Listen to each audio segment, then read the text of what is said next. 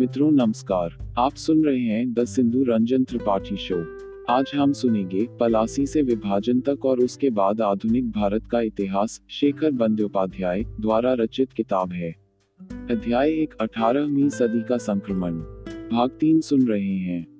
में सहायता दी गई। इस तरह जब अनेक राजपूत सरदारों ने अपने अपने क्षेत्रों में केंद्रीकृत मत्ता के दावे किए तो भूमि के स्वामित्व पर आधारित राजपूत राज्यों के अंदर के शक्ति, संबंधों पर उसका महत्वपूर्ण प्रभाव पड़ा। इससे पहले भूमि की पात्रता वंशगत भ्रातृत्व या विवाह संबंधों से प्राप्त वंशगत अधिकारों पर निर्भर होती थी। लेकिन जिस चीज़ को नॉर्मन डीगल ने सामूहिक समानतावाद कॉपोरेट एगालिटेरियनिज्म को संज्ञा दी है, उसका स्थान, सेवा और निष्ठा के वे सोपानिक सिद्धांत लेने लगे। जो संरक्षितों को ज़मीन के पट्टों के पात्र बनाते थे, फिर भी यह विस्थापन कभी पूरा नहीं रहा, क्योंकि सरदारों को और उनकी केंद्रीकरण की नीतियों को स्थानीय समूहों या वंशों के अंदर छोटे वंशों की ओर से बराबर चुनौती मिलती रहती थी। जब कोई विद्रोह करता था तो उसकी सहायता उसके करीबी नातेदार भी करते थे और उससे विवाह संबंधों से जुड़े लोग भी। लेकिन विद्रोही जय असफल हो जाते थे तो प्रायः राज व्यवस्था में समाहित कर लिए जाते थे और इस तरह विद्रोह राजनीतिक व्यवहार का एक सुस्वीकृत मानदंड था। 19वीं सदी के आरंभ तक सिरोही जैसे एक राजपूत रजवाड़े में दरबार, राजा और कुलीनों की शक्तियों का एक समन्वय ही रहा और एक भी ऐसा कुलीन न था जिसके वंश ने तख्त पर बैठे शासक के विरुद्ध निकट या दूर के अतीत में विद्रोह न किया हो। इसे ही दूसरे तरीके से कहें तो नॉर्वेट पोवर्टी के शब्दों में राजपूत शासन, व्यवस्थाएँ, घात, प्रतिघात के ताने बाने पर अनन्य राजनीतिक संबंधों पर आधारित थी, जिन्होंने ऐसी राजनीतिक संरचनाओं को जन्म दिया जो न तो क्षेत्रीय अखंडता के आधार पर स्थापित थी। और न ही पूर्ण और अनन्य राजनीतिक निष्ठाओं के आधार पर। स्थानीय निष्ठाओं, केंद्रीकरण करने वाली नातेदारी और वंशों की शत्रुताओं के इसी जटिल ताने बाने के अंदर राजपूतों ने मुगलों के साथ अपने संबंध बनाए। सत्रहवीं सदी में औरंगज़ेब के काल में लगता था कि दोनों के सौहार्दपूर्ण संबंध टूट रहे हैं, हालाँकि, प्रचलित ऐतिहासिक मिथकों के विपरीत, इसका कारण न तो धार्मिक प्रतिक्रमण था और न राजपूत राष्ट्रवाद था। भरती के मामलों में औरंगज़ेब ने राजपूत सरदारों के विरुद्ध कोई भेदभाव नहीं किया। लेकिन दूसरे राजपूत सरदारों की कीमत पर राज सिंह के नेतृत्व में मेवाड़ के निरंतर क्षेत्रीय प्रसार को वह शायद ही सहन कर सकता था, क्योंकि यह शक्ति संतुलन की परंपरागत मुगल नीति को भंग कर देता। इसलिए उस पर अंकुश लगाने के लिए औरंगज़ेब पड़ोस के दूसरे राजपूत सरदारों को संरक्षण देने लगा। स्थिति वास्तव में तब बिगड़ने लगी जब उसने मारवाड़ के उत्तराधिकार के प्रश्न पर हस्तक्षेप किया। राणा जसवंत सिंह की मृत्यु के बाद रानी हरि को एक पुत्र पैदा हुआ। लेकिन औरंगज़ेब ने उसे नया राणा कार करने से इनकार कर दिया और इस पद के लिए इंदर सिंह को अपना उम्मीदवार बना लिया। ऐसा हस्तक्षेप अभूतपूर्व नहीं था, क्योंकि अतीत में भी मुगल बादशाहों में वंशो साताओं का तथा राजपथ राज्यों के उत्तराधिकारी नियुक्त करने के बारे में अपना मोमम फैम, अब चौक मारवाड़ आगरा से अहमदाबाद के रणनीतिक महत्व वाले मार्ग पर स्थित था। इसे एक बालक राजा के हाथों में नहीं छोड़ा जा सकता या धार्मिक मतभेद समता ही नहीं हमा, क्योंकि महारानी शरीयत को मानने और अधिक पेशकश ने लिए तैयार थी। बशर्त उसके बेटे अजीत सिंह का यह स्वीकार कर लिया, लेकिन ऐसा नहीं हुआ तो मेवाड़ की भरपूर सहायता पाकर छठोर सरदार मुगल साम्राज्य के विस्ट मबई ए मारवाद के परस्पर संघर्षरत सरदारों को मेवाड़ की सहायता का उद्देश्य या कि सतीश चंद ने दिखाया है, राजपूत राजनीति में अपनी प्रधानता स्थापित करना था, न कि राजपूत रायबार को बनाया देखा कछवाहा, हादाओं, मड़ियों और बीकानेर के राठौय जैसे दूसरे राजयुग बाहों ने सोलह सौ अस्सी, इक्यासी के इस विडोड में भाग नहीं लिया। कुछ ने तो मुगलों का म्याद तक दिया। वास्तव में आंदोलन राजपूत सरदारों के अंदरूनी टकरावों के कारण जल्द ही भी अभी गया।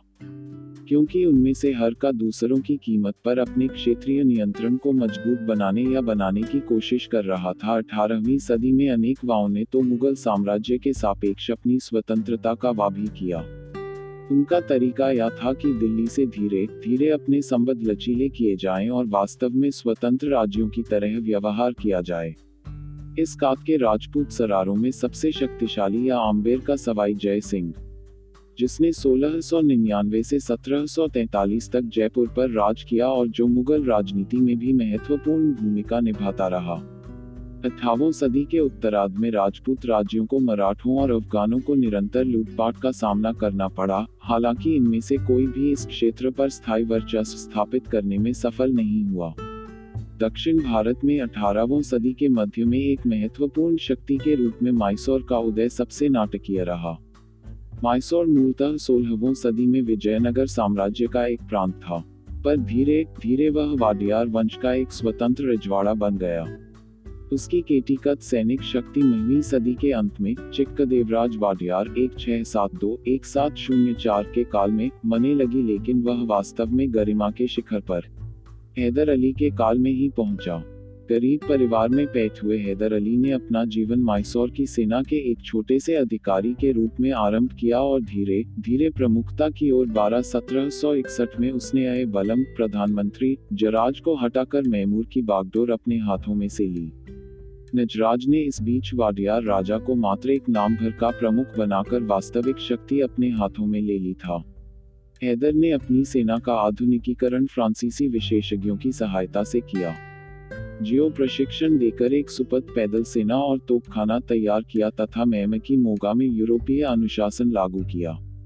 उसे रिपालों की व्यवस्था के रूप में यूरोपीय तर्ज पर संगठित किया गया और उसमें कमान की एक सुस्पष्ट भूखला पर सीधे शासक तक जाती थी। हर रिमाले में सैनिकों को एक निश्चित संख्या होती थी। हथियाएँ और पातायात के सपनों का प्रावधान होता था और उसका कमानदार सीधे हैदर छन युका किया जाता था।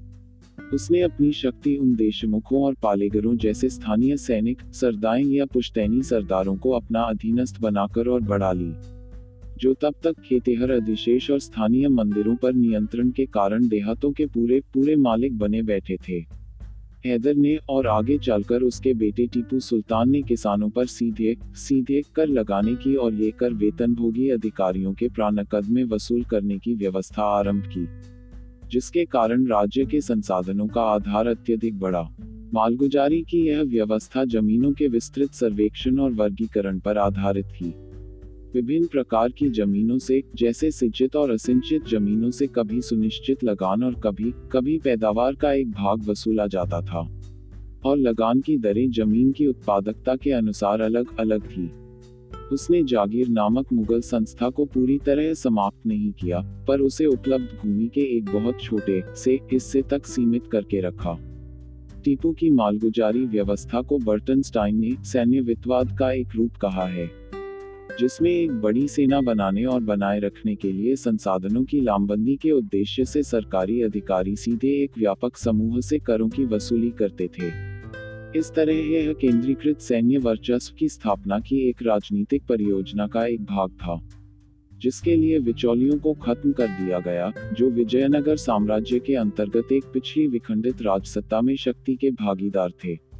अपने संसाधनों का आधार बढ़ाने के लिए टीपू के शासन ने कृषि के विकास को बढ़ावा दिया। जैसे परती जमीनों पर खेती, काश्त शुरू कराने के लिए कर की माफ़ी और उसने कर वसूल करने वालों की ज्यादतियों से किसानों को सुरक्षा प्रदान करने का प्रयास भी किया। उसके कट्टर शत्रुओं तक को यह बात माननी पड़ी थी कि उसके राज्य में खेती भारत में सबसे अच्छी थी और उसकी जनता सबसे सुखी थी। सिंचाई की पुरानी व्यवस्थाओं की मरम्मत कराकर और नए साधन बनवाकर, खेती पर आधारित विनिर्माण को बढ़ावा देकर और माइसोर में रेशम की पैदावार का आरंभ कराकर टीप में खेतेहर अर्थव्यवस्था के आधुनिकीकरण में भी रुचि ली। यूरोप की प्रौद्योगिकी लाने के लिए उसने अपने दूत फ्रांस भेजे, और समुद्र मार्गीय व्यापार में भागीदारी को आकांक्षा लेकर एक जहाजी बेड़ा भी तैयार किया। सत्रह सौ तिरानवे में उसने एक राजकीय व्यापारिक निगम स्थापित किया और उसकी योजना माइसोर के बाहर फैक्ट्रियाँ स्थापित करने की थी। कालांतर में मैसर चंदन की लकड़ी, चावल, रेशम, नारियल, गंधक आदि मूल्यवान वस्तुओं का लाभदायक व्यापार करने लगा। उसने मैसूर में, माइसोर से बाहर पश्चिमी भारत के दूसरे भागों में और देश के बाहर मस्कट में भी तीस व्यापार केंद्र खोले। लेकिन आधुनिकीकरण की योजनाएँ उसके संसाधनों से बहुत आगे की चीज़ें थी और इसलिए, जैसा कि इरफान हबीब ने कहा है, माइसोर एक आधुनिक सभ्यता के वास्तविक आरंभ से बहुत दूर रहा। हैदर अती और टीपू सुल्तान के अंतर्गत माइसोर का राज्य एक केंद्रीकृत सैन्य वर्चस्व की स्थापना में रत रहा। उसकी धूप भाग संबंधी आकांक्षाओं और व्यापारिक रुचियों ने उसे निरंतर पुड में उलझाए रखा, जिसके कारण इस काल में उसके इतिहास के इसी सभी पथ पी जाते हैं। में सत्रह सौ छियासठ में मलाबार और कोचिकोट पर हमला की पा और इस तरह मैसूर की सीमाओं को काफ़ी बढ़ा दिया था। दूसरी ओर मराठा राज्य की सीमाएँ कोंकण और मलाचार तक तक भी फैली हुई थी, जिसके कारण उसके साथ मैमूर का टकराव अनिवार्य हो गया। इस क्षेत्र की दूसरी शक्तियों के साथ भी उसका रखराव हुआ, जैसे हैदराबाद और फिर अंग्रेज़ों के साथ। जिनको हैदर अली ने सत्रह सौ उनहत्तर में मद्रास के पास करारी माती सत्रह सौ बयासी में उसकी मृत्यु के बाद उसके पुत्र टीपू सुल्तान ने अपने पिता की नीतियों को जारी रखा। उसका शासन 1799 में अंग्रेज़ों के हाथों उसकी हार के साथ समाप्त हो गया। वह अपनी राजधानी श्रीरंगपट्टम की रक्षा करते हुए मारा गया। हम इस कहानी की ओर शीघ्र ही लौटेंगे। पर उससे पहले हमें याद कर लेना चाहिए कि टीपू का शासन 18वीं सदी की भारतीय राजनीति से एक महत्वपूर्ण अर्थ में अनिरंतरता का सूचक था। इसका कारण है कि, जैसा कि केट ब्रिट बैंक उन्नीस का तर्क है, एक शक्तिशाली क्षेत्रीय परंपरा में उसके राज्य की गहरी जड़ें थी। 18वीं सदी के अन्य राज्यों के विपरीत, जिन्होंने मुगल बादशाह की राजनीतिक वैधता को चुनौती नहीं दी, अपनी स्वतंत्रता की घोषणा के प्रतीक रूप में टीपू ने मुगल बादशाह का कोई उल्लेख किए बिना अपने सिक्के जारी किए और जुमा, शुक्रवार के खुतबों में शाह आलम के नाम के बदले उसने अपना नाम शामिल कराया। अंतिम बात यह है कि अपने शसन को वैध जतलाने के लिए उसने उस्मानी खलीफा से एक सनद भी मांगा। लेकिन मुगल बादशाह से उसने भी अपना संबंध पूरी तरह नहीं तोड़ा, जिसे अभी उपमहाद्वीप में प्रतिष्ठा प्राप्त थी टीपू एक यथार्थवादी था और इस कारण टीपू ने जहाँ आवश्यक समझा, मुगलों को सत्ता को स्वीकार किया और जहाँ नहीं समझा वहाँ और भी नीचे दूर दक्षिण के प्रावणकोर राज्य ने हमेशा मुगल साम्राज्य से अपने को स्वता बनाए रखा था। उसका महत्व सत्रह सौ उनतीस के बाद बदा, जब उसके राजा मातंड वर्मा ने पश्चिमी तर्ज पर प्रशिक्षित और आधुनिक शस्त्रों से लैस एक शक्तिशाली और आधुनिक सेना को सहायता से अपने इलाकों को बढ़ाना आरंभ किया। इस क्षेत्र से हूँ को भगा दिया गया। इंग्रेस उसको व्यापार की शर्तें मानने के लिए मतवर हो गए। स्थानीय सामंत सरारों को अधीन बनाया गया और शाही परिवार की समानांतर शाखाओं, प्रशासित छोटे छोटे रजवाड़े जीत लिए गए। 1740 के दशक के आरंभ तक मार्तड वर्मा एक शक्तिशाली नौकरशाही राज्य ब्यूरोक्रेटिक स्टेट बना चुका था, जिसका तीय और अधिक संसाधनों पर नियंत्रण आवश्यक था। उसने पहले तो काली मिर्च के व्यापार पर और फिर समुद्र मलाचार तक के समस्त व्यापार पर राज्य के एकाधिकार का पोषणा करके इस समस्या को हल किया। इस तरह राज्य को जो लाभ मिलता था उसका कुछ भाग सिंचाई, यातायात और संचार व्यवस्थाओं के विकास के रूप में और विभिन्न धर्मार्थ कार्यों के रूप में समुदाय को वापस दे दिया जाता था। पल के अनुसंधानों के आलोक में यह कदम स्वयं मौजूदा राजनीतिक परंपरा से कोई बड़ा अलगाव नहीं था। हालाँकि त्रावणकोर औपचारिक रूप से मुगल व्यवस्था का अंग नहीं था। फिर भी सत्रहवीं सदी से हो, शाही और कुलीनों का व्यापार एक मुस्थापित मुगल परंपरा बनने लगा था। त्रावणकोर ने 1766 में एक मैसूरी हमले का झटका मिला और मातंड वर्गा के उत्तराधिकारी रवि वर्मा के काल में उसकी राजधानी विद्धता और कलाओं का केंद्र बनने लगी। 18वीं सदी के अंतिम भाग में उसकी मृत्यु के साथ त्रावणकोर का पहले वाला वैभव जाता रहा और शीघ्र ही उसने अंग्रेज़ों के दबाव के आगे समर्पण करके 1800 में एक रेजिडेंट अपने यहाँ रख लिया। लेकिन राज्य का आंतरिक सामाजिक संगठन जिसका विशेष तत्व प्रशासन, भूस्वामित्व और सामाजिक क्षेत्रों में नायर समुदाय का वर्चस्व था, अगले 50 वर्षों तक जारी रहा और फिर 19वीं सदी के उत्तरार्ध में परिवर्तन की शक्तियों के कारण समाप्त हो गया। इस तरह केंद्रीकृत मुगल साम्राज्य का कमज़ोर पड़ना और क्षेत्रों के बीच राजनीतिक शक्ति का बिखरना 18वीं सदी के भारत की प्रमुख विशेषता था। दूसरे शब्दों में पूर्ण पतन की बजाय शासन, व्यवस्था का रूपांतरण हुआ। मुगल सत्ता के प्रतीक अभी भी स्वीकार किए जाते थे। मुगल व्यवस्था भी जारी रही। हालाँकि कुछ क्षेत्रों में उसके अंत तत्व में काफ़ी परिवर्तन आया। मुगलकालीन बंगाल के बारे में रिचर्ड ईटन का निष्कर्ष है कि दिल्ली में जब केंद्रीय सत्ता का हास हुआ और उसके कारण अठारहवीं सदी के दूसरे दशक के बाद से बंगाल व्यवहार में स्वतंत्र हो गया। तब भी मुगल साम्राज्यवाद के वैचारिक और नौकरशाही ढांचे का बंगाल के डेलिया क्षेत्र में फैलना जारी रहा। लेकिन अगर उत्तराधिकारी राज्यों ने जहाँ मुगल संस्थाओं को जारी रखा और संभवतः उनकी कुछ एक कमजोरियों को भी ग्रहण किया तो वहाँ महत्वपूर्ण प्रवर्तन इनोवेशन और सुधार के संकेत भी देखे गए। राजनीतिक कार्यशैली और संकेत चेहों में भी तथा कृषि और व्यापार से संसाधनों की वसूली की व्यवस्थाओं को पूर्णता प्रदान करने के मामले में भी। राजनीतिक स्तर पर ये सभी राज्य एकीकृत राजत्व और स्थानीय निष्ठाओं के बीच। प्रतिभोगी सामंती और पुश्तैनी अधिकारों के बीच या और भी सामान्य शब्दों में कहें तो अभिसारी और अपसारी शक्तियों के बीच बराबर तालमेल बिटाने के प्रयास करते रहे। यह राजनीतिक विविधता एक रंगारंग सांस्कृतिक जीवन के विकास के भी अनुकूल थी। जिसमें अवध में शिया और सुनी मुसलमानों के बीच के बाद में तनाव के बावजूद धार्मिक टकराव सामान्य सामाजिक जीवन का अंग नहीं था और जिसमें रूढ़िवाद के साथ साथ चिंतन के प्लीबियन क्लबियन समन्वयवादी और बुद्धिवादी संप्रदाय भी जारी रहे। जिनको क्षेत्रीय शासकों का संरक्षण प्राप्त था। उदाहरण के लिए, बगाल में वैष्णव पंथ नाम का भक्ति, संप्राय फला, फूला। लखनऊ में इस्लामिक चितन के एक बुद्धिवादी संप्रदाय के रूप में फिरंगी महत का प्रचार हुआ और बीजापुर में अपने मुख्य केंद्र के हास के बाद भी एक नी सूफी परंपरा और उसकी साहित्यिक संस्कृति हैदराबाद और अरकाट में जीवित रही। टीपू सुल्तान को अगर इस्लाम में शक्ति की एक स्थायी विचारधारा नज़र आई तो दूसरी ओर वह भिगेरी पर और दूसरे हिंदू देवस्थानों जैसी हिंदू धार्मिक संस्थाओं को भी उसी सीमा तक संरक्षण प्रदान करता था। अधिक पक्षकों से तो भी अठारहवीं सदी पूर्ण जड़ता का काल नहीं थी, क्योंकि इसमें पर्याप्त क्षेत्रीय विविधताएँ थी। सतीश चंद्र उन्नीस सौ इक्यानवे ने व्यापार की जीवन शक्ति की बात कही है। क्योंकि आंतरिक और बाह्य दोनों प्रकार का व्यापार निर्विन जारी ही नहीं रहा, बल्कि फला, फूला। उस समय व्यापारिक अर्थव्यवस्था का प्रसार हुआ तथा हजारादारों और धनशक्ति से संपन्न व्यापारियों ने अपने राजनीतिक प्रभाव को बढ़ाया। देसी चैकर बड़ी बड़ी रकमों का लेन देन कर रहे थे और इंडियों के ज़रिए सहायक क्रेडिट के हस्तांतरण के लिए देश भर में लंबे, चौड़े वित्तीय तंत्र चला रहे थे। बल्कि एक विचार तो यह भी है कि वे कथित रूप से केंद्रीय मुगल सत्ता की बजाय क्षेत्रीय कुलीनों का पक्ष लिया करते थे। दूसरे शब्दों में, प्रांतों में नई संपदा और सामाजिक शक्ति का सृजन हुआ, जिसके फलस्वरूप, जैसा कि सी. एक बेली का तर्क है, केंद्रीकृत मुगल सत्ता का पतन हुआ। अठारहवीं सदी के भारत के इतिहास के हाल के अध्ययनों से एक महत्वपूर्ण बात उभर कर सामने आती है, यह कि कुछ ऐसे क्षेत्र थे जिनके पास पर्याप्त संसाधन थे और इन्हीं संसाधनों ने अंग्रेज़ों और दूसरे यूरोपीय व्यापारियों को आकर्षित किया और उनके बीच इस उपमहाद्वीप पर अधिकार के लिए एक प्रतियोगिता को जन्म दिया।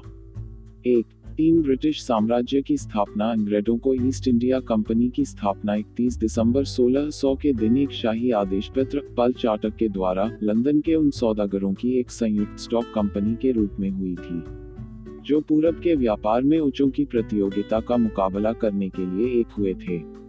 इस कंपनी को पूरब के साथ इंग्लैंड के समस्त व्यापार का एकाधिकार दे दिया गया और वणिकवादी विचारों के वर्चस्व वाले उस काल में भी अपने व्यापार का खर्च उठाने के लिए कीमती धातुओं, ब्यूशन को देश से बाहर से जाने की अनुमति दे दी गई। लेकिन इलाके जीतने या उपनिवेश बनाने की खुली अनुमति उसे कभी नहीं दी गई। कंपनी ने औपचारिक रूप से भारत में अपना व्यापार 1613 में आरंभ किया। जबकि यह अपने से पहले रंगमंच पर आए पुर्तगालियों के साथ हिसाब बराबर कर चुकी थी। मुगल बाद जहांगीर के एक कामान ने उसे भारत में अपनी फैक्ट्रिया गोदाम बनाने की अनुमति दी और पहली फैक्ट्री पश्चिमी तट पर सूरत में बनाई गई। 1617 में जागीर ने अपने दरबार में अंग्रेज़ों के आवामी दूत के रूप में सर टॉमस रो का स्वागत किया। यही वह विनम्र प्रारंभ था जिसके बाद कंपनी ने धीरे धीरे अपने व्यापारिक कार्यकलापों को भारत के दूसरे भागों में फैलाया। और बम्बई कलकत्ता और महाज सत्रहवीं सदी के अंत तक उसके कार्यकलापों के तीन प्रमुख केंद्र बन चुके थे। कंपनी का भारत में राजनीतिक प्रसार 18वीं सदी के मध्य से आरंभ हुआ और 100 साल के अंदर लगभग पूरा भारत उसके नियंत्रण में था। पी, जे मार्शल उन्नीस सौ अड़सठ का कथन है कि सत्रह सौ चौरासी तक, अर्थात पित्सिडिया एक के पारित होने तक, भारत की राजनीतिक विजय के बारे में अंग्रेज़ों की कोई सायास या सुसंगत नीति नहीं थी। इंग्लैंड में सत्ता ईस्ट इंडिया कंपनी के कोर्ट ऑफ़ डायरेक्टर्स और ब्रिटिश सरकार की कमज़ोर नियामक शक्ति के बीच बैठी रही और देखने में इनमें से कोई भी सत्रह सौ चौरासी तक भारत में इलाके जीतने में रुचि नहीं ले रहा था। हालाँकि तक एक बड़ा साम्राज्य उनके हाथ आ चुका था। मार्शल के अनुसार, इस तरह भारत में साम्राज्य की वृद्धि न तो नियोजित थी और न ब्रिटेन से निर्देशिता कंपनी के भारत में कार्यरत अधिकारियों की पहल ने हो भावी कार्य प्रक्रिया का निश्चय किया। इसके बावजूद विजय अभियानों कॉन्क्वेस्ट या उपनिवेशीकरण के पक्ष में लंदन से कोई नीतिगत निर्देश नहीं था। अपने पहले के एक लेख में मार्शल ने स्वीकार किया था कि 18वीं सदी के आरंभ में व्यापार का पर्याप्त प्रसार हुआ था तथा व्यापार और साम्राज्य के मुस्पष्ट अंत संबंध को भी अनदेखा करना कठिन था, लेकिन फिर मुगत सत्ता के पतन से उपजे राजनीतिक विखंडन और स्थायित्व ने कंपनी के क्षेत्रीय प्रसार को बढ़ावा दिया। इसलिए आवश्यक है कि उसके इतिहास को 18वीं सदी की भारतीय राजनीति के विकासक्रमों के संदर्भ में देखा जाए। जब अंग्रेज़ सिर्फ़ इन विकासक्रमों पर प्रतिक्रिया कर रहे थे और अपने रास्ते में आने वाले अवसरों का लाभ उठा रहे थे। दूसरे शब्दों में, मेट्रोपोल मेट्रोपोल, यानी सत्ता केंद्र को किसी प्रेरणा की बजाय उसके परिधि क्षेत्रों में होने वाले विकासक्रमों ने ही कंपनी पर भारत में क्षेत्रीय प्रसार का एक अभियान लादा और सी। एक पहली का तर्क यह है कि 1780 के दशक के बाद भी सामान्य का प्रसार मुख्यतः कंपनी की वित्तीय और सैन्य आवश्यकताओं से प्रेरित रहा। न कि व्यापारिक हितों से और मुक्त व्यापारी पहिए के चक्के से अधिक कुछ भी नहीं था जहाँ क्षेत्र विजय की चालक शक्तियों के रूप में क्षेत्र में उपस्थित व्यक्तियों, कंपनी अधिकारियों के उप साम्राज्यवाद, सब इम्पेरियलिज्म के या सत्ता केंद्र के दूर परिधि पर पैदा होने वाले दबावों के महत्व को अस्वीकार कर सकना कठिन है। वहाँ हम भारत में सामान्य निर्माण की परियोजना में सत्ताकिर, मोट्रोपलोक को भागीदारी के कुछ आँखें खोल देने वाले साक्ष्य भी यहाँ पेश कर सकते हैं।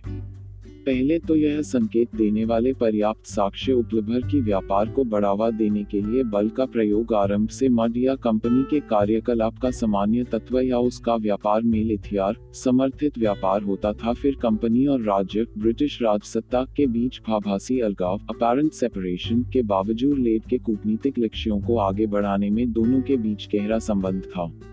क्योंकि स्वयं कंपनी का विशेषाधिकार, बल्कि उसका अस्तित्व भी, शाही विशेषाधिकार पर निर्भर था इंग्लैंड की राजनीति में कंपनी के कामकाज को सुअट राजाओं, जेम्स प्रथम और चार्ल्स प्रथम के काल में तथा गृहयुद्ध के दौरान भी। धक्के लगे, जब उसके विशेषाधिकारों पर तीखे हमले हुए। लेकिन इंग्लैंड के तख्त पर चार द्वितीय के पुनरुत्थान के बाद स्थिति में सुधार आने लगा। तखत क्राउन के लिए धन और स्वतंत्रता की प्राप्ति के लिए उसने और उसके भाई जैमम द्वितीय ने भी विदेशों में एक आक्रामक व्यापार नीति का अनुसरण किया। वास्तविकता में इसका अर्थ हिंद महासागर में और भारत के तटीय क्षेत्रों में नौसेना का प्रयोग या क्षेत्रों के फैक्ट्रियों वाले बंदरगाहों में एक नियमित नीति के अनुरूप में किलेबद्ध आधार फोर्टिफाइड बेसिस और मेरेदार आवासीय क्षेत्र बनाए गए और इसको फिलिप लॉसन के शब्दों में, न स्थानीय बाजारों में इंग्लैंड के तोपखाने की नैतिक अर्थव्यवस्था कहा जा सकता है।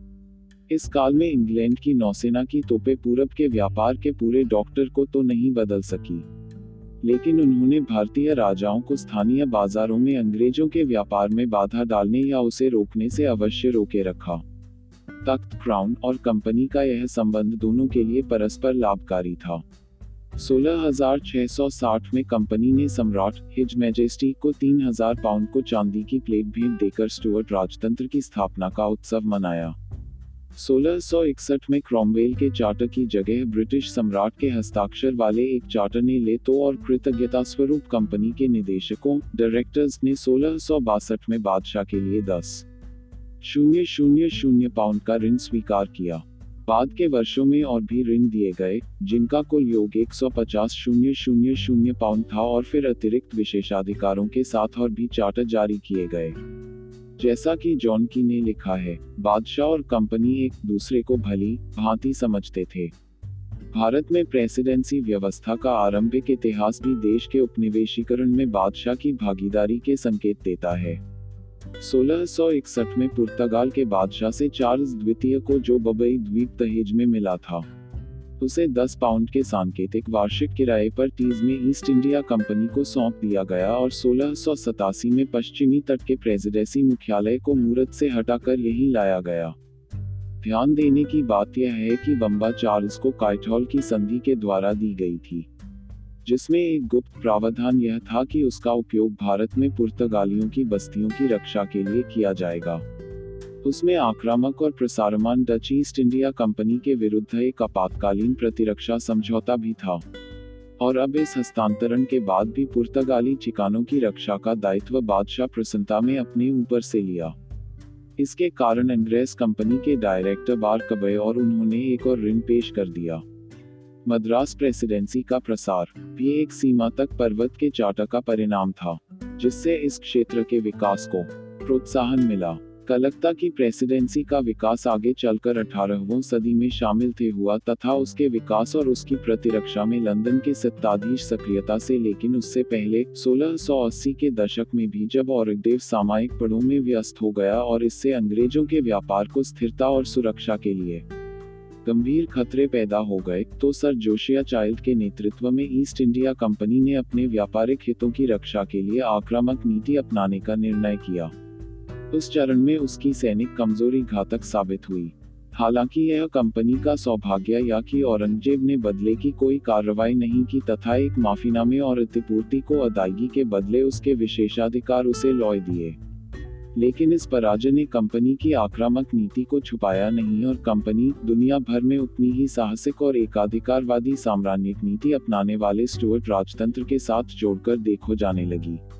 अठारहवीं सदी के मध्य में यूरोप वालों को भारतीयों पर एक निर्णायक प्रौद्योगिक श्रेष्ठता प्राप्त हुई और इसके कारण उस नीति की विजय का मार्ग प्रशस्त हुआ, जिसको फिलिप लॉसन ने आक्रमण और परोक्ष रूप से राजकीय साम्राज्यवाद की नौती कहा है। सोलह में विलियम और मेरी द्वारा जेम्स द्वितीय के विस्थापन के बाद कंपनी पर इंग्लैंड में एक बार फिर अधिकाधिक हमले होने लगे। विगो विक्स की राजनीतिक प्रधानता में कंपनी के इजारेदारी के अधिकारों और प्रश्न तरीकों पर संदेह किए जाने लगे तथा एक प्रतियोगी कंपनी खड़ी कर दी गई। लेकिन इस नई कंपनी की स्थापना की अनुमति देने वाले विधेयक को हाउस ऑफ़ कॉमर्स ने सोलह में जाकर पारित किया। जब नई कंपनी के प्रोमोटरों प्रमोटर ने राज्य को बीस शून्य शून्य शून्य शून्य शून्य पाउंड के ऋण का प्रस्ताव दिया, जबकि पुरानी कंपनी अपनी इजारेदारी के चार्टर का नवीनीकरण कराने के लिए सात शून्य शून्य शून्य शून्य शून्य पाउंड का प्रस्ताव दे रही थी। उस समय तक स्पष्ट हो चुका था कि पूरब में व्यापार करने का अधिकार एक बिकाऊ माल था और अगर संसद जय यह अधिकार देगी तो लाभ बादशाह और दरबार के बदले राज्य को मिलेगा। 1709 तक विसंगतियों को दूर कर दिया गया, क्योंकि दोनों कंपनियों का विलय हो गया और सदन में व्यापक रूप से इसे स्वीकार कर लिया गया कि राज्य को मज़बूत बनाने और यूरोप की राजनीति में उसके कूटनीतिक बल को निखारने में कंपनी को वित्तीय भूमिका का कितना महत्व था। इस तरह अठारहवीं सदी भारत में आत्मविश्वास से भरे क्षेत्रीय प्रसार के आरंभ का काल थी? जब कंपनी के सामायिक प्रसार और वित्तीय ताकत के बाद एक पनिष्ठ संबंध स्थापित हुआ। इस विषय पर 18वीं सदी के आरंभ में ही पचा हो चुकी थी, न केवल कंपनी के अधिकारियों के बीच बल्कि व्यापक पैमाने पर सदन की जनता के बीच और राजनीतिक क्षेत्रों में भी। इस तरह भारत में कंपनी के साम्राज्य की स्थापना लंदन के निर्देशों से पूरी तरह वंचित नहीं थी। राज्य, ब्रिटिश सरकार और कंपनी के संबंध 1770 के दशक में और भी प्रगाढ़ हुए। जब कंपनी ने भारत में अपने इलाकों के तथा सत्रह के बाद प्राप्त होने वाले राजस्व के बदले राजकोष को वार्षिक चार शून्य शून्य शून्य शून्य शून्य पाउंड देने की सहमति व्यक्त की और इस तरह भारत में अपनी स्थिति पर सरकार का अनुमोदन प्राप्त कर लिया। उस समय तक कंपनी को एक दूरस्थ देश से सबसे अधिक राजस्व वसूल करने के लिए, जिसे वह देने में समर्थ हो, सरकार के हाथों में एक शक्तिशाली साधन माना जाने लगा था। कंपनी के चारों को प्रत्यायोजित डेलीगेटेड प्रभुसत्ता का आज्ञापत्र माना जाने लगा, जब व्यापार के एकाधिकार और इलाकों को ब्रिटिश राष्ट्र के लाभ के लिए जॉइंट स्टॉक कंपनी में किए गए सार्वजनिक निवेश और भरोसे का प्रतिफल समझा जाने लगा। 1773 के रेनुलेटिंग एक्ट में प्रभुसत्ता के प्रश्न से जुड़ी अस्पष्टताओं को हल किया और विदेशों में विजित सभी भू भागों पर राज्य के अधिकारों की पुष्टि को आगे चलकर अगर लंदन के सत्ताधीश क्षेत्रीय प्रसार के विरुद्ध हुए भी तो इसका कारण सिर्फ़ लड़ाइयों का वर्ष था। ये एक भारतीय साम्राज्य के संसाधनों में हिस्से तो ज़रूर पाना चाहते थे, पर उसे पाने की लागत या उसका प्रशासन चलाने का बोझ उठाने की शर्त पर नहीं अठारहवीं सदी के उत्तराई में भारत में साम्राज्य का प्रसार पी। जे, के नौरे जी, हॉस्किस के शब्दों में उस समझन, समान पूंजीवाद, जेंटलमैनली कैपिटलिज्म का विस्तार था जिसे भूस्वामी हितों और वित्तपतियों का वह गठजोड़ आश्रय दे रहा था जिसको 1688 के बाद सदन में वर्चस्व प्राप्त हुआ, और यही कारण था कि यही नीति का मुख्य विद राजस्व बन गया और बना रहा।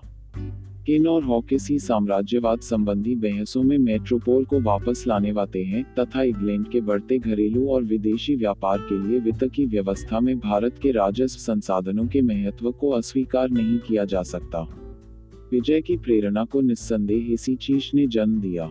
लेकिन 18वीं सदी के भारत में राजस्व और कंपनी के व्यापार के अलावा कुछ और महत्वपूर्ण हित भी थे और क्षेत्रीय प्रसार के विशिष्ट विकास क्रम के निर्धारण में ये भी शामिल थे। आरंभ से ही कंपनी के एकाधिकारिक अधिकारों का अनेक प्रकार से उत्पन्न होता आ रहा था और यह उत्तमपन अठारहवीं सदी में तो एक संकट का रूप लेने लगा। समयो सदी में इस्तयों इंटरलोपस ने इग्लेट और हिंद महासागर शिक्षा अवैध व्यापार चलाकर और उसके लिए वित्त की व्यवस्था करके कनक एकाधिकारिक अधिकारों का सीधे सीधे उल्लंघन किया। उनकी शक्ति पर अग लगाने के पर्याय व आशा संवैधानिक संकट को जम दिया। जैसा कि चौदह शून्य में किरपाम सट इंडिया कंपनी वाले मुकरमे में हमा जब हाउस मार व्यार को समाचार बाल मिलाकर राज अधिकारों को वास्तव में उचित ठहराया लेकिन कंपनी के अपने संगठन के कारण गंभीर होती जन निजी व्यापार मार समिमा नागचारी अपनी मामूली चरणों की कमी पूरी करने के लिए भारतीय देशा तो विपना भी थे, अपनी पक नहीं थे। पर उनको उसके प्रतिष्ठानों में जाने की अनुमति प्राण थी। जब तक ऐसे निजी व्यापारी इस चासो पुरुष सात समुद्री व्यापार में सीधे सीधे भाग नहीं लेते रहे, तब तक कंपनी इस व्यापार को अनदेखा करती रही, बल्कि भारतीय सौरान्य के साथ तालमेल रखकर काम करने वाले इन व्यापारियों को प्रोत्साहन भी देती रही। शोध ही अठारहवीं सदी के उत्तरार्ध में इन दो प्रकार की समानांतर व्यापारिक गतिविधियों के बीच टकराव हुआ। इन निजी सौरागरों के हित जब भी कंपनी के रिता के साथ टकराए तो धोखाधड़ी का सहारा लिया गया और सय फेस्टी तथा व्यापार के अवैधता का एक पूरा जाल फैल गया। जिससे कंपनी के लाभ में गिरावट आदि निजी सौदागर और दस्तियों के बीच अक्सर सौत गांत होती थी और उस अवैध व्यापार से प्राप्त मुनाफे को कंपनी के लंदन कार्यालय या डच कंपनी के एपाटीम कार्यालय के नाम जारी एडियो के सहारे बाहर भेज दिया जाता था। 1750 के दशक में केवल अंग्रेज़ कंपनी द्वारा जाने वाली पिशी औसतन एक लाख पाउंड सालाना था और ये इन अधिकारियों को कंपनी की सेवा के लिए मिलने वाले वार्षिक वेतन के साठ गुने से भी अधिक थी। लेकिन इससे भी नानुक तत्व इन निजी व्यापारियों द्वारा ईस्ट इंडिया कंपनी को मुगल शासकों द्वारा दिए गए व्यापार संबंधी विशेषाधिकारों का दुरुपयोग था। कंपनी की स्थानीय परिषदें अपने मालों के लिए दस्तक प्रमाण पत्र जारी करती थीं और फिर उन पर मुगल शासक कोई शुल्क नहीं लेते थे। लेकिन कंपनी के अधिकारी अपने भारतीय कर्मचारियों को अक्सर ऐसी दस्तकें जारी करते रहते थे, जिससे मुगलों के कोष को राजस्व की भारी हानि होती थी। कोर्ट ऑफ़ डायरेक्टर्स ने इस कुप्रथा को रोकने के प्रयास किए, पर कोई लाभ नहीं हुआ और शीघ्र ही 1750 के दशक में, यह कंपनी और बंगाल के स्थानीय मुगल शासक के बीच टकराव का एक बड़ा मुरा बन गया। जिसके कारण भारत में साम्राज्यिक शक्ति के रूप में कंपनी के उदय का आधार तैयार हुआ, लेकिन कि ब्रिटेन का भारतीय साम्राज्य एक लंबे कालवद में, लगभग सौ वर्षों में विकसित हुआ, इस क्षेत्रीय प्रसार के पीछे अनेक प्रकार के कारण थे। जब हम इस लंबी प्रक्रिया की विस्तृत छानबीन करते हैं तो पा बात पर हो जाती है कि परिधि, यानी फैलते साम्राज्य के सीमा क्षेत्रों से आने वाले दबाव और मेट्रोपोल से प्राप्त प्रेरणा। दोनों का पात प्रतिघात लगातार चलता रहा तथा राजस्व को तलाश, व्यापार संबंधी विशेषाधिकारों की चाह और मैन्य विकास क्रमों की विवशता, यह सब कारण बारी बारी से सामान्य के प्रसार के लिए क्षेत्र विजय को प्रक्रिया में तेज़ी लाते रहे। भारत में ब्रिटेन का सबसे शानदार साम्राज्य खड़ा करने में इन सब का योगन्या। यह सब बंगाल में आरंभ हुआ जो 18वीं सदी के आरंभ में पश्चिमी तर और विशेषकर बम्बई सूरत और मलाबार की कीमत पर कंपनी के व्यापार के ढांचे में काही महत्व प्राप्त कर चुका था। इसका कारण था कि एशिया से अंग्रेज़ों के आपाटों में लगभग 60 प्रतिशत भाग बंगाल के मातों का हो चुका था। कंपनी इस स्थिति को और धीरे धीरे बदती आ रही थी। 1890 में औरंगज़ेब के फरमान ने 3000 रुपये की वार्षिक अदायगी के बदले कंपनी को बंगाल में शुल्का मुक्त व्यापार का अधिकार दे दिया था।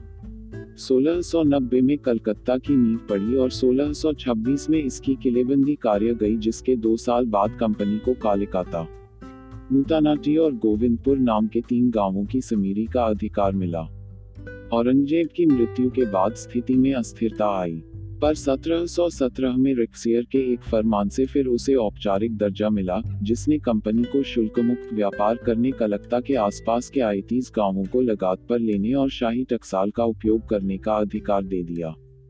लेकिन यह फरमान भी कंपनी तथा बंगाल के नए स्वतंत्र शासक मुर्शिद कुली खां के बीच टकराव का एक नया स्रोत बन गया। जब उसने शुल्क मुक्त व्यापार के इस प्रावधान को कंपनी के अधिकारियों के निजी व्यापार पर लागू करने से मना कर दिया। इन अधिकारियों ने तब दस्तकों का जमकर दुरुपयोग करना आरंभ कर दिया और नवाब राजस्व की हानि पर विरोध व्यक्त करने लगा। इसके अलावा मुर्शिद ने कंपनी को अदतीस गाँव खरीदने तथा रकमाल संबंधी विशेषाधिकार देना भी अस्वीकार कर दिया। इस तरह बंगाल के नवाब और अंग्रेज़ कंपनी के बीच 1717 से हो टकराव बढ़ता आ रहा था। यूरोप में 1740 में ऑस्ट्रिया के उत्तराधिकार का युद्ध आ रहा तो भारत में अंग्रेज़ और फ्रांसीसी कंपनियों के बीच भी शत्रुता पैदा हो गई। बंगाल में नए नवाब अलीवरी खान ने दोनों को वश में रखा और उनको किसी भी खुली शत्रुता में रत होने से मना कर दिया। लेकिन दक्षिण भारत में फ्रांसीसियों को विजयों ने बंगाल में अंग्रेज़ों को चितित कर दिया। क्योंकि उनको किसी फ्रांसीसी हमले से रक्षा प्रदान करने के बारे में नवाब की क्षमता पर बहुत कम भरोसा था। इसके अलावा, जैसा कि हाल में दिखाया गया है, एशियाई सौदागरों के साथ मिली भगत से फ्रांस की प्रतियोगिता के कारण 1750 के दशक में अंग्रेज़ों के निजी व्यापार को भारी पक्का सगा।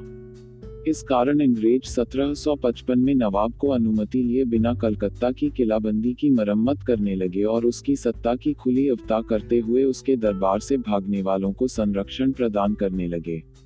1756 में सिराजुरीला जब नवाब बना और उसने दस्तकों के दुरुपयोग को एकदम रोककर अंग्रेज़ों के निजी व्यापार को पूरी तरह रोक देने की धमकी दी तो यह टकराव एक निर्णायक चरण में पहुँच गया। मनमुटाव के और भी तात्कालिक कारण थे।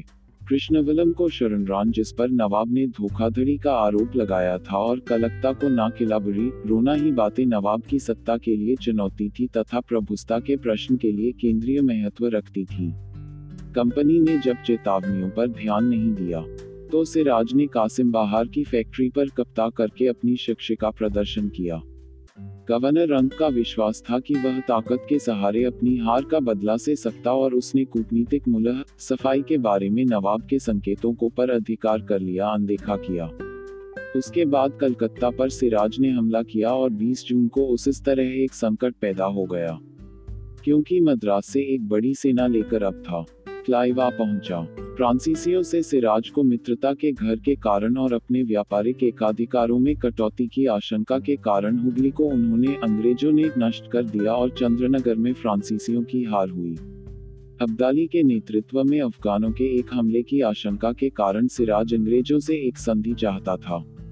पर आत्मविश्वास से भरे क्लाइव ने तख्ता पलट कराने का निर्णय किया।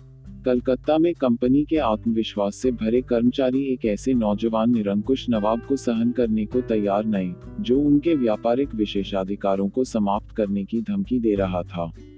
और असीमित धन के एक स्रोत से उनको दूर करने के प्रयास कर रहा था। नवाब के दरबार में एक असंतुष्ट गुट पहले से था। जिसमें सौदागर, पैकर, वित्तपति और शक्तिशाली जमींदार शामिल थे जैसे जगत सेठ बंद मेहताब राय और स्वरूप चंद राजा जानकीराम, राय दुतम्ब राजा रामनारायण और राजा मानिक चंद अपने दरबार में शक्ति के संतुलन को नया रूप देने के लिए उत्साह से प्रयास कर रहे नौजवान न्याय के स्वतंत्रता के दावे से ये सभी लोग भयभीत थे। भारत के व्यापारी समुदाय और यूरोपीय व्यापारियों के बीच हितों की एक स्वाभाविक एकता भी थी। क्योंकि अनेक भारतीय सौदागर अंग्रेज़ कंपनी और निजी व्यापारियों के साथ मिलकर काम कर रहे थे, उनके दादनी सौदागरों की तरह काम कर रहे थे और दादन अग्रिम राशियों के बदले उनको अंदरूनी क्षेत्रों में तैयार कपड़ों की आपूर्ति कर रहे थे। अनेक भारतीय जगत सेठ अपने मालों की दुलाई के लिए अंग्रेज़ों के जहाजों को प्राथमिकता दे रहे थे और वास्तव में इसी के कारण हुगली बंदरगाह का हास हुआ तथा उसके सम्मानित स्थान को कलकत्ता ने हथिया लिया। इस कारण इन दोनों समूहों का सहयोग असंभव नहीं था और इसलिए सिराज की जगह उसके सिपहसालार मीर जाफ़र को विटाने का पचा रचा गया। यह व्यक्ति उन जगत सेठों का प्रिय था, जिनके समर्थन के बिना तख्ता पलट लगभग असंभव होता। क्या मुर्शिदाबाद दरबार में पहले ही एक षड्या रचा जा चुका था और इसका लाभ अंग्रेज़ों ने उठाया या फिर षड्यंत्र अंग्रेज़ों ने रचा? यह प्रश्न जिस पर इतिहासकारों ने अपने व्यर्थ के वाक्युद्ध लड़े हैं। कम महत्वपूर्ण है। महत्वपूर्ण तथ्य यह है कि एक गठजोड़ था जिसका परिणाम पलासी की लड़ाई, जून सत्रह सौ सत्तावन पा जिसमें क्लाइव ने अंतत सिराज को हरा दिया। यह एक प्राइप से अधिक शायद ही कुछ या होगा, क्योंकि नवाची सेना का सबसे बड़ा भाग मीर जाफ़र को कमान में निफिर या संकिन इसका गहरा राजनीतिक प्रभाव पड़ा। क्योंकि भगोड़े से राज को जल्द ही गिरफ़्तार करके मृत्युदंड दे दिया गया और नया नवाब मीर जाफ़र अंग्रेज़ों के हाथों को कठपुतली बन गया। इस तरह पलासी की लड़ाई सत्रह सौ सत्तावन भारत में अंग्रेज़ों के ईस्ट इंडिया कंपनी के राजनीतिक वर्चस्व का आरंभ बिंदु था। उसके बाद जो कुछ हुआ उसे अक्सर पलासी लूट कहा गया है। युद्ध के तुरंत बारह प्रेश सेना और भीमेना में से हरेक को अपने सदस्यों में बांटने के लिए दो। पचहत्तर शून्य शून्य शून्य पाउंड की वही राशि मिली। इसके अलावा सत्रह सौ सत्तावन और सत्रह सौ साठ के बीच कंपनी को मीर शाफर से 225 करोड़ रुपए मिले। स्वयं कताइव को सत्रह सौ उनसठ में चौतीस पाँच सौ सड़सठ पा कीमत की एक निजी जागीर मिली, जहाँ तक कंपनी का प्रश्न या उसके व्यापार के डांच में एक बड़ा परिवर्तन आया। सत्रह सौ सत्तावन में पाते बंगाल में अंग्रेज़ों के व्यापार के लिए धन अधिकतर इंग्लैंड में आयातित कीमती धातुओं से मिलता था।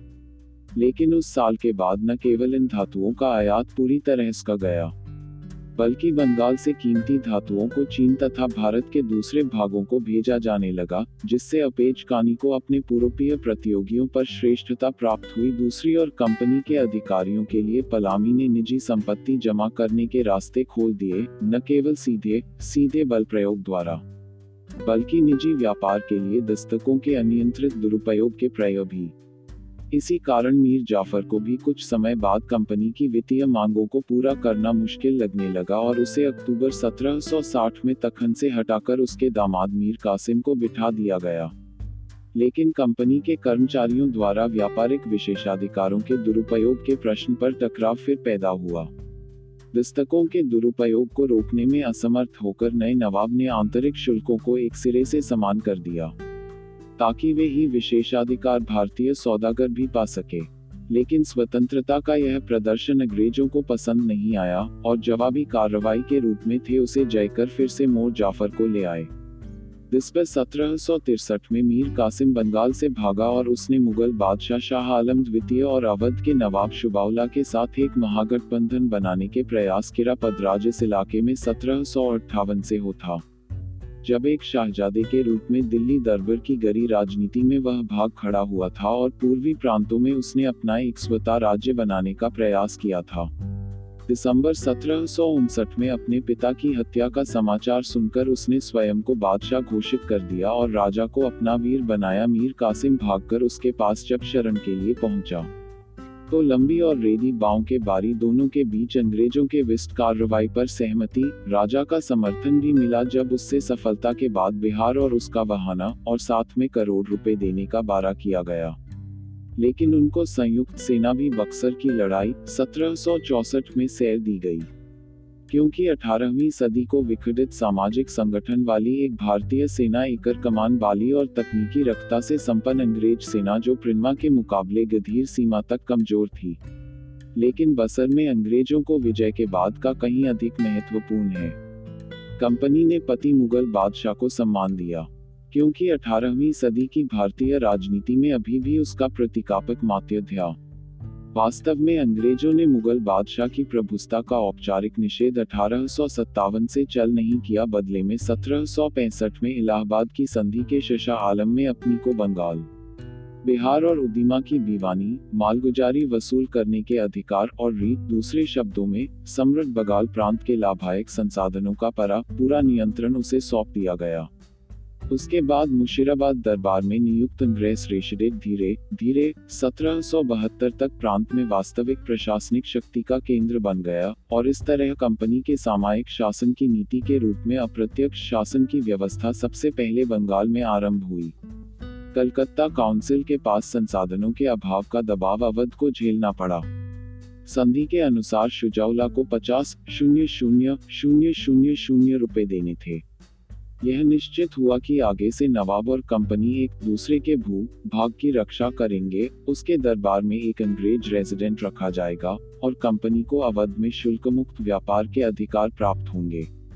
यह एक ऐसी धारा थी जिसने बाद में नए तनाव पैदा किए और स्वयं अवध के अधिग्रहण की परिस्थिति तैयार की। इस तरह पूर्वी भारत जब सत्रह सौ पैंसठ तक कंपनी के नियंत्रण में आ गया। तो आंगल, फ्रांसीसी शत्रुता ने दक्षिण में कंपनी के प्रसार का आधार तैयार किया।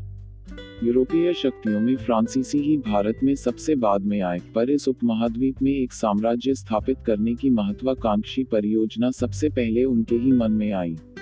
पाडिचेरी में उनका मुख्य केंद्र 1674 में बना और दूपसे ने। जो भारत में सबसे यशस्वी फ्रांसीसी जनरल था, उसे भारी राजनीतिक महत्व वाले दत्तक तक उठा दिया। सर्वप्रथम वह 1721 में बंगाल में फ्रांसीसियों की बस्ती चंद्रनगर का गवर्नर बना और 10 साल के अंदर इस केंद्र से फ्रांस के व्यापार में उल्लेखनीय वृद्धि हुई। दुपले काम का मतवाला था और भारत से प्रेरणा करता था। लेकिन एक लाभदायी निजी व्यापार में लगकर उसने भारी धनराशि कमाई।